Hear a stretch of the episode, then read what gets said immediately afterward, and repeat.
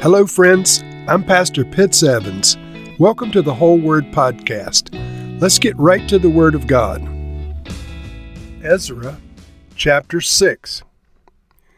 King Darius then issued an order, and they searched in the archives stored in the treasury at Babylon. A scroll was found in the citadel at Ecbatana in the province of Media, and this was written on it Memorandum in the first year of King Cyrus, the king issued a decree concerning the temple of God in Jerusalem. Let the temple be rebuilt as a place to present sacrifices, and let its foundations be laid. It is to be sixty cubits high and sixty cubits wide, with three courses of large stones and one of timbers. The costs are to be paid by the royal treasury.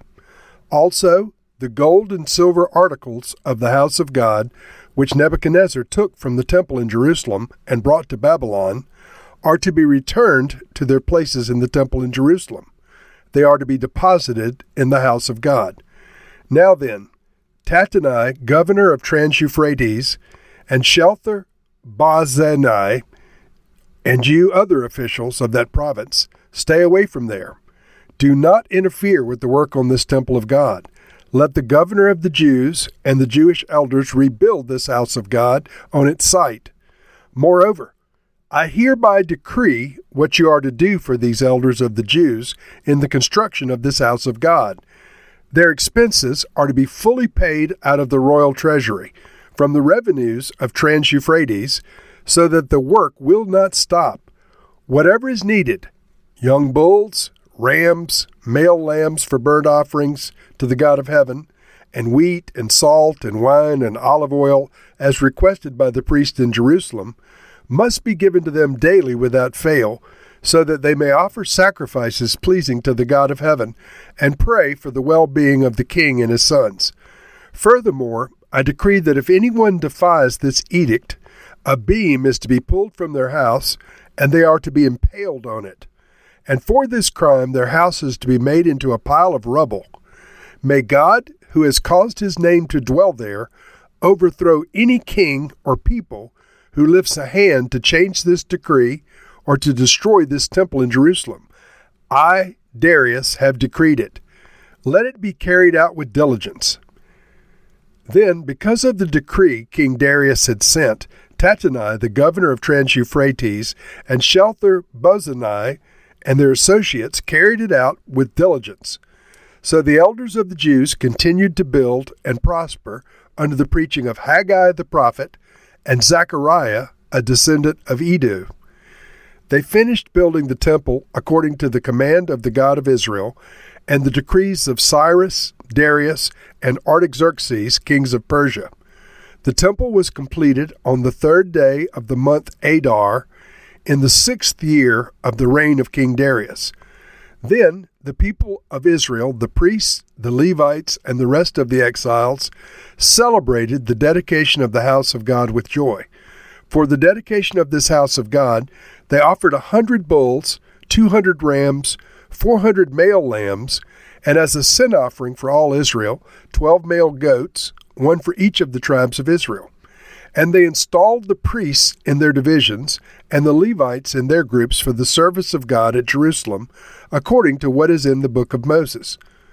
On the fourteenth day of the first month, the exiles celebrated the Passover. The priests and Levites had purified themselves and were all ceremonially clean. The Levites slaughtered the Passover lamb for all of the exiles, for their relatives, the priests, and for themselves. So the Israelites who had returned from the exile ate it, together with all who had separated themselves from the unclean practices of their Gentile neighbors, in order to seek the Lord, the God of Israel. For seven days they celebrated with joy the festival of unleavened bread, because the Lord had filled them with joy by changing the attitude of the king of Assyria, so that he assisted them in the work of the house of God, the God of Israel. So, in the last chapter, friends, uh, the governor that was then existing in the Trans Euphrates area had sent a letter to King Darius. In this chapter, the Persian King Darius gets the letter, the opposition letter, and he begins to investigate. So, this chapter begins in verse 1 King Darius then issued an order, and they searched in the archives stored in the treasury at Babylon. So Darius himself didn't know anything about these matters of rebuilding the temple and the Jews returning and so forth, but he looked for the prior kings of Persia what they had written. And so it was found uh, in the first year of King Cyrus, the king issued a decree concerning the temple of God in Jerusalem. It said, Let the temple be rebuilt as a place to present sacrifices, and let its foundations be laid. And it even gave the size of the temple. It's to be sixty cubits high and sixty cubits wide, with three courses of large stones and one of timbers. And this is the kicker, friends the costs are to be paid for out of the royal treasury.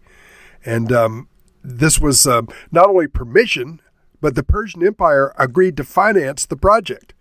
In addition to that, all of the gold and silver articles that had been taken from the temple by Nebuchadnezzar's soldiers were returned and they were to be put back in the rebuilt temple. So the uh, the precious things that had been taken out of the uh, the temple treasury and all of the sacred articles were being returned.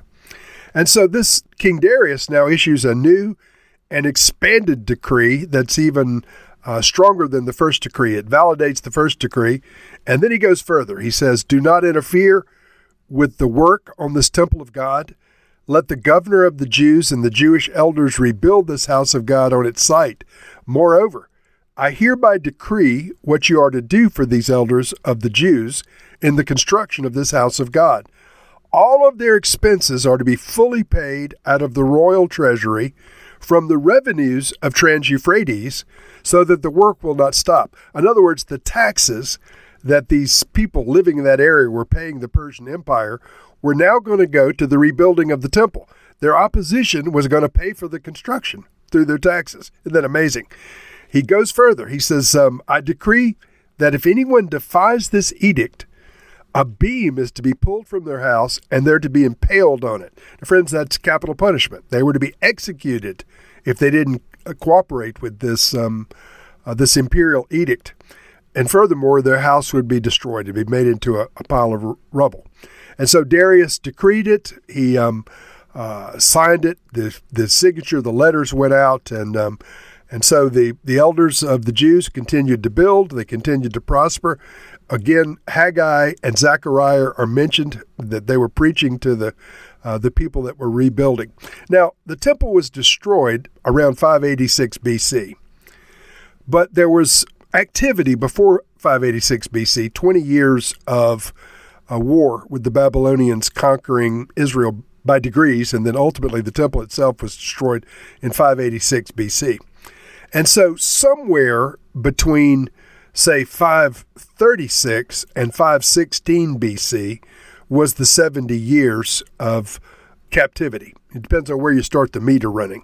Like I said, the temple was destroyed in 586, so it could have been as late as 516, but it could have been 20 years earlier than that. But when they start rebuilding, uh, the temple was finally completed on the third day of the month of Adar in the sixth year of the reign of King Darius. And so scholars vary a little bit when they put that um, uh, final completion of Zerubbabel's temple. They celebrated all this with a major Passover celebration, and um, this is something to behold. Now, before I finish this chapter with a couple of comments, I need to make note of something that um, you, you should be aware of.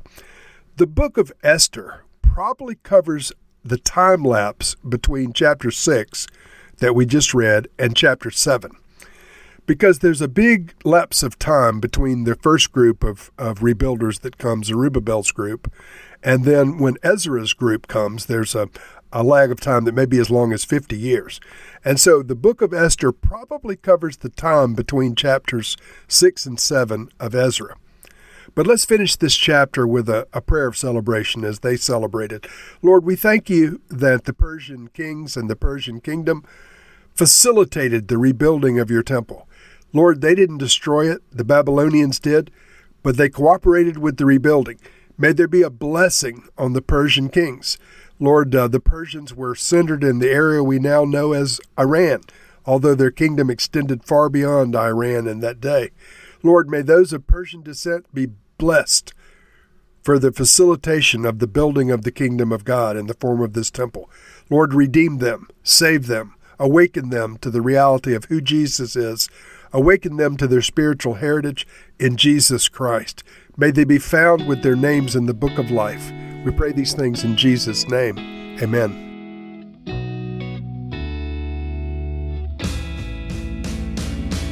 Thank you for listening to this episode of The Whole Word.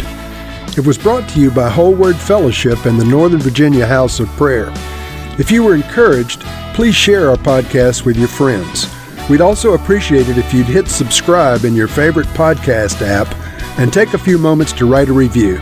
If you'd like more information on our church and our ministry, you can go to wholeword.net or wholewordpodcast.com for more information.